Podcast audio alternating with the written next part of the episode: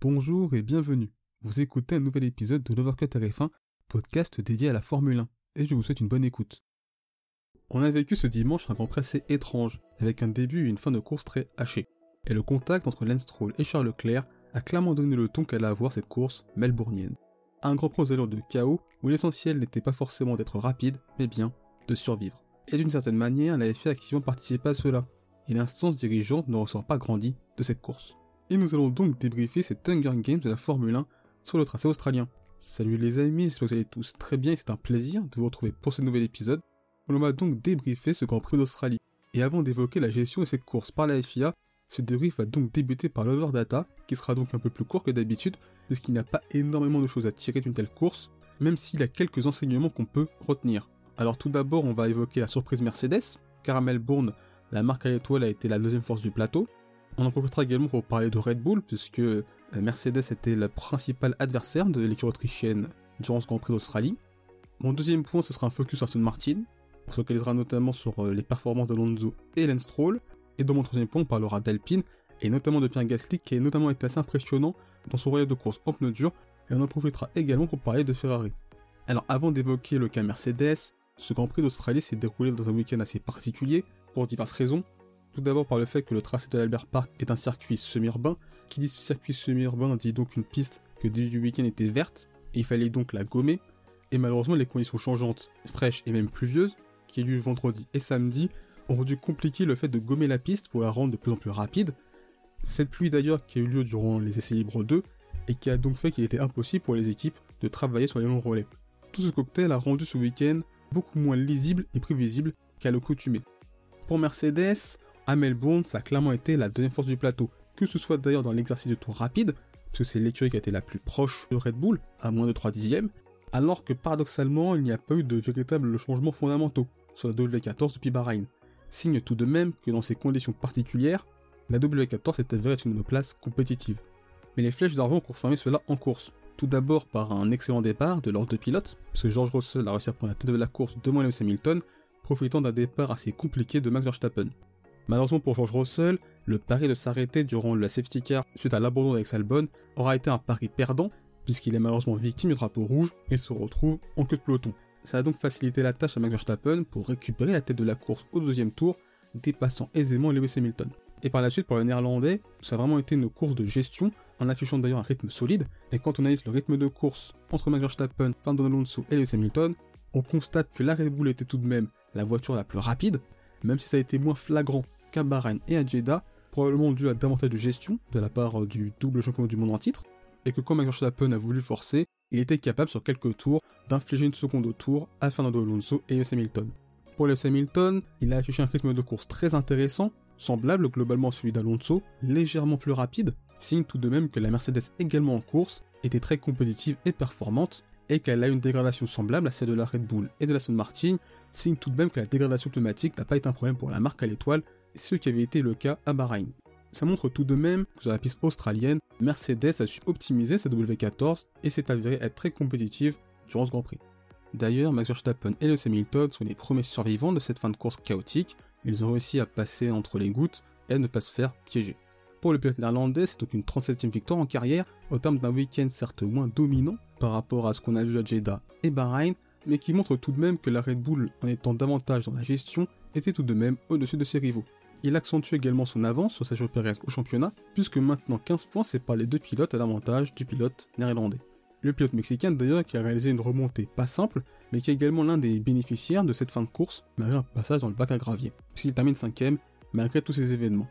Quant à Lewis Hamilton, c'est donc un 192e podium et une 17e saison consécutive avec au moins un podium, signe tout de même de l'immense régularité du pilote britannique en Formule 1. Ce sont donc de gros points qui ont été obtenus pour l'écurie et le pilote britannique, et c'est d'ailleurs dommage qu'à travers un week-end où la Mercedes est avérée très compétitive, que George Russell ait dû abandonner suite à un problème d'unité de puissance, car ça aurait pu encore faire davantage de points pour Mercedes.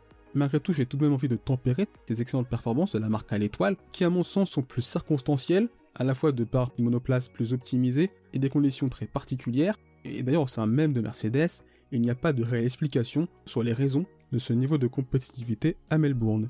il y a donc encore du travail à faire pour l'écurie allemande, en vue d'être une réelle menace pour Red Bull dans la suite de la saison. Alors on va maintenant se focaliser sur Aston Martin avec Fernando Alonso qui a terminé troisième et c'est donc son troisième podium de suite, et Lance qui a terminé quatrième de ce Grand Prix. Ce sont donc de gros points pour Aston Martin qui consolide sa deuxième place au championnat constructeur malgré une fin de course très mouvementée qui aurait pu très mal finir pour le club britannique puisqu'ils ont été victimes du chaos lors de la relance de course suite au second drapeau rouge. Et d'ailleurs les deux pilotes ont réalisé un début de course très compliqué puisqu'ils avaient perdu des places au départ. Mais ils ont pu bénéficier du premier drapeau rouge puisque George Russell et notamment Carlos Sainz s'étaient arrêtés, faisant alors que Fernando Alonso était troisième et Lance Stroll quatrième. Pour Fernando Alonso, comme on l'a vu en analysant le rythme de course de Lewis Hamilton et Max Verstappen, il a été dans le rythme de Lewis Hamilton, mais il n'avait pas un rythme suffisant pour le menacer. Quant à Lance Stroll, il a été davantage en difficulté, doublé par Pierre Gasly et Carlos Sainz, avant d'être distancé. Et on verra ça d'ailleurs en évoquant Alpine. Alpine justement, qui avant le 57e tour et l'accrochage entre ces deux pilotes, réalisait un excellent week-end. Car Pierre Gasly a alors réalisé une superbe course, Esteban Ocon réalise une belle remontée, malgré un départ difficile et des places de perdu. Alors quand on va analyser le rythme de course, entre Pierre Gasly, Carlos Sainz, Fernando Alonso et Lance Stroll, il est très intéressant de voir que l'Alpine a su afficher un rythme solide, tout d'abord en résistant dans un premier temps face à Lance Stroll, puis Carlos Sainz, avant de céder face au pilote Ferrari, mais par la suite il a su rester dans la zone DRS du pilote espagnol pendant une vingtaine, trentaine de tours, signe tout de même que l'Alpine avait un rythme semblable à Lance Stroll et à la Ferrari, même si à partir du 49e tour, il a commencé à lâcher peu à peu Carlos Sainz et Fernando Alonso, ce qui montre qu'il y a encore du travail à faire pour la marque française. Pour Ferrari, tout ça traduit un week-end globalement très difficile. Dans la lignée de Jeddah, même si cette fois ce qui est plus flagrant, c'est que la Ferrari était dans le rythme de l'Alpine. En évoquant très rapidement la course de Charles Leclerc qui a été très courte, il n'a pas eu de chance puisqu'il a malheureusement été percuté par Alain Stroll et malheureusement le Canadien s'était retrouvé dans un entre-deux entre l'Espagnol et le Monégasque et d'une certaine manière il était pris en sandwich et il ne pouvait pas faire grand chose sur cette action. Ça fait donc deux abandons en trois courses pour Charles Leclerc qui a seulement inscrit 6 points, signe tout de même d'une saison qui s'annonce très difficile pour le Monégasque et globalement pour Ferrari, car l'écurie italienne est maintenant quatrième au championnat constructeur et au classement elle est plus proche de McLaren, 5ème, que de Mercedes, 3ème.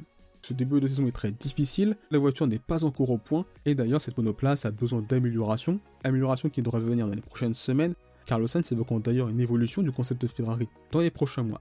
Concept qui devrait davantage tendre vers Red Bull, et au vu des trois premiers Grands Prix, je suis plus inquiet par ce que monte à Scuderia que par Mercedes, et la suite de la saison sans réaction en termes de développement risque d'être très longue pour l'écurie italienne. Si on revient sur Alpine, et qu'on se focalise notamment sur la fin de course et l'accrochage entre les deux pilotes français qui a eu lieu à la suite de la relance de course, suite au deuxième drapeau rouge, j'ai plus envie de dire que c'est un mauvais concours de circonstances, qu'il n'y a pas eu de chance, et que la conséquence c'est donc de gros points de perdu pour l'écurie française, et j'ai donc plutôt envie de mettre cet accrochage dans le cadre d'un simple incident de course. Alors après, si on veut davantage mettre quelqu'un en faute, j'ai plus envie de mettre en faute Pierre Gasly pour plusieurs raisons. Tout d'abord par le fait qu'il est sorti de piste au virage 1, qui est revenu en piste au niveau du virage 2, avec une vitesse assez réduite, et que par conséquent, en revenant de cette façon-là en piste, il y a forcément une hypothèse assez forte qu'il y a un pilote sur sa droite avec une vitesse plus grande. Et c'est d'ailleurs le cas puisqu'on voit que Tsunoda passe le pilote français avant que Esteban Ocon tente de le faire également. Et selon moi, il est donc difficile de remettre la faute sur Ocon. Le seul truc qu'on pourrait peut-être le reprocher, c'est peut-être de voir qu'au fur et à mesure, l'espace se réduit devant lui et qu'il aura peut-être pu tenter de relâcher l'accélérateur en prenant conscience tout de même que ce dépassement n'allait pas être possible. Alors c'est un constat que je fais sans vouloir donner des leçons, puisqu'il est très facile de juger une action a posteriori en revoyant les images tranquillement devant un écran, alors que les pilotes, eux, doivent réagir en quelques secondes à tout ce qui se passe en piste dans un départ assez chaotique. Donc j'ai envie d'être davantage tolérant vers les deux pilotes. Même si l'élément que je tiens à préciser, c'est qu'au moment où Pierre Gasly revient en piste, Esteban Ocon est déjà derrière lui, et il est donc impossible pour lui de déboîter à gauche, et il est donc obligé de se décaler sur la droite pour tenter de dépasser Pierre Gasly. Et malheureusement pour les deux pilotes, ça s'est très mal fini. Et cet accrochage entre les deux Alpines est donc la conséquence de la gestion de la FIA durant ce Grand Prix. En effet, l'instance dirigeante a été un acteur prépondérant de cette course avec l'utilisation à deux reprises du drapeau rouge. Dans un premier temps, suite à la sortie de piste d'Alex Albon, puis dans un second temps en fin de course avec l'accident de Kevin Magnussen. Alors la première question à se poser est celle de la nécessité d'interrompre la course, car dans le passé, le drapeau rouge était utilisé dans des situations disons extrêmes, et c'est justement son rôle alors qu'aujourd'hui j'ai l'impression qu'on l'utilise davantage, y compris dans des situations où une simple safety car pourrait suffire. Dans le cas d'Alex Albon par exemple, le fait qu'il lorte des Tech Pro rend logique l'utilisation d'un drapeau rouge, notamment si les changements sont nécessaires. Mais quand la FIA justifie surtout et principalement le drapeau rouge pour des graviers présents en piste, ça me semble être un peu du zèle. Et là, il y a clairement un problème. Pour l'accident de Kevin Magnussen, une fin de course sous safety car était parfaitement possible, et d'ailleurs, c'était je pense la solution la plus sûre, mais depuis quelques temps j'ai l'impression que même la FIA se met à favoriser le spectacle en piste dès que c'est possible. Une façon pour elle de répondre aux critiques suite à la mauvaise gestion, selon certains, de la fin de course à Monza l'an passé, qui s'était finie sous safety car. Je considère que le drapeau rouge ne doit être utilisé seulement et uniquement dans un but sécuritaire. En effet, ce drapeau symbolise le plus haut niveau de dangerosité et d'insécurité de la piste à un instant T. Il faut donc l'utiliser avec parcimonie, et pas au premier accident venu, juste pour créer de l'action en piste. Le deuxième élément qui a fait parler est la possibilité de changer les pneus sous drapeau rouge. C'est une chose dont on parle chaque fois qu'on se trouve dans cette situation. Car en Australie, Russell, Sainz et Magnussen ont été piégés en s'arrêtant durant la safety car qui a précédé le premier drapeau rouge. Et selon moi, je pense que laisser les pilotes changer des pneus est une bonne chose justement. Car à partir du moment où la FIA veut mettre des drapeaux rouges et organiser des départs arrêtés pour le spectacle, elle est contrainte et forcée d'ajouter une brique sécuritaire. En effet, le but de l'instance dirigeante est de minimiser les risques pris par les pilotes et les écuries. Et en ce sens, permettre à des pilotes d'avoir des pneus neufs ou peu usés est logique et même rassure. Car imaginons par exemple une fin de course à Spa-Francorchamps avec ses virages rapides et des pilotes qui vont se battre en paquet avec des pneus usés. Ça peut alors, dans certaines situations, être bien plus dangereux que ce qui s'est produit ce dimanche. Sans parler des risques de crevaison, et même si ce n'est pas fréquent, ça peut se produire. Et les commissaires de course doivent donc l'anticiper. Mais le problème principal de la FIA, c'est qu'en mettant ce second drapeau rouge, elle a tout d'abord maximisé les risques pris par les pilotes lors du dernier départ, et dans un second temps, ça aboutit à une situation totalement ubuesque, lunaire et même ridicule. Car on a finalement assisté à une relance de course très chaotique, avec des erreurs et des accrochages de partout, pour finalement remettre un drapeau rouge, reprendre le classement du départ comme si rien ne s'était passé, et en plus, sans ceux qui ont abandonné entre temps, notamment les Alpines, et en pénalisant Carlos Sainz pour une action où certes 5 secondes de pénalité se justifient, mais d'un point de vue éthique, sanctionner un pilote pour une erreur lors d'un événement que les commissaires jugent non existant, c'est quand même problématique en termes d'image. Alors on peut considérer que réglementairement la FIA n'a pas failli, mais on a là la sensation d'un tout ça pour ça, à savoir une fin de course sous safety car, ce que les commissaires de course ont initialement voulu éviter. Mais tout ceci donne l'impression que depuis Abu Dhabi 2021, le constat est clair et limpide, la FIA ne sait tout simplement plus comment gérer un accident en fin de course. C'est devenu le poison, la hantise, la kryptonite même de la FIA. Elle cherche à trouver un équilibre entre spectacle et sécurité, alors que ce n'est justement pas son rôle. Elle doit, comme je l'ai dit, se focaliser sur l'aspect sécuritaire. Bref, clairement la Formule 1 est un sport où sur l'hôtel du show, on est prêt à tout pour divertir le spectateur, quitte à être ridicule. Alors concernant le reste du top 10, je voulais tout d'abord parler de McLaren avec Lando Norris 6ème et Oscar Piastri qui a terminé devant son public 8ème, et après deux week-ends très difficiles, l'écurie de Walking a réalisé une bonne course avec Norris dans le top 10 et Piastri 11ème, même s'ils ont bénéficié du premier drapeau rouge et des abandons. Par la suite, ils ont affiché un rythme de course intéressant, avant de tirer profit du carnage de la fin de course.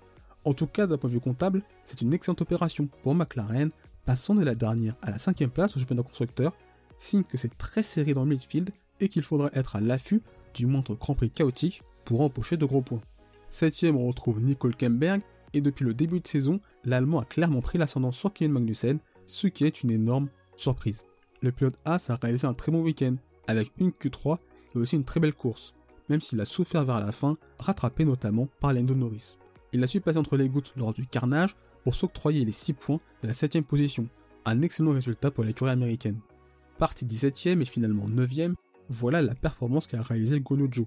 Une performance bien favorisée par les péripéties de ce Grand Prix. Sa remontée lente jusqu'à la 12ème position était principalement due à des abandons avant de bénéficier de l'accident des Alpines et de la pénalité de Sainz pour finir dans les points. Mais au moins, il a su survivre dans ce chaos et saisir les opportunités. A souligner qu'il a devancé Valtteri Bottas à la fin en qualification et en course. Bref, un très bon week-end de la part du pilote chinois. Et enfin, dixième, on retrouve Yuki Tsunoda. Un peu comme le pilote Alfa Romeo, il a su tirer les événements à son avantage. Alors il a certes gagné des positions en début de course, mais suite au premier drapeau rouge, il est passé de la 8ème à la 14ème place en une trentaine de tours, signe que l'Alpha Tauri n'est pas encore au niveau des meilleurs du midfield. Mais il faut souligner son opportunisme en fin de course, profitant des erreurs et accrochages de ses adversaires. Comme à Jeddah, la FIA a encore une fois fait parler d'elle, et ses décisions prises durant le Grand Prix sont en parfait accord avec la philosophie actuelle de la Formule 1, à savoir un sport spectacle et non plus un sport spectaculaire. La FIA est donc jugée par beaucoup coupable, coupable d'être complice avec la Formule 1 et donc de privilégier le spectacle au détriment du sport.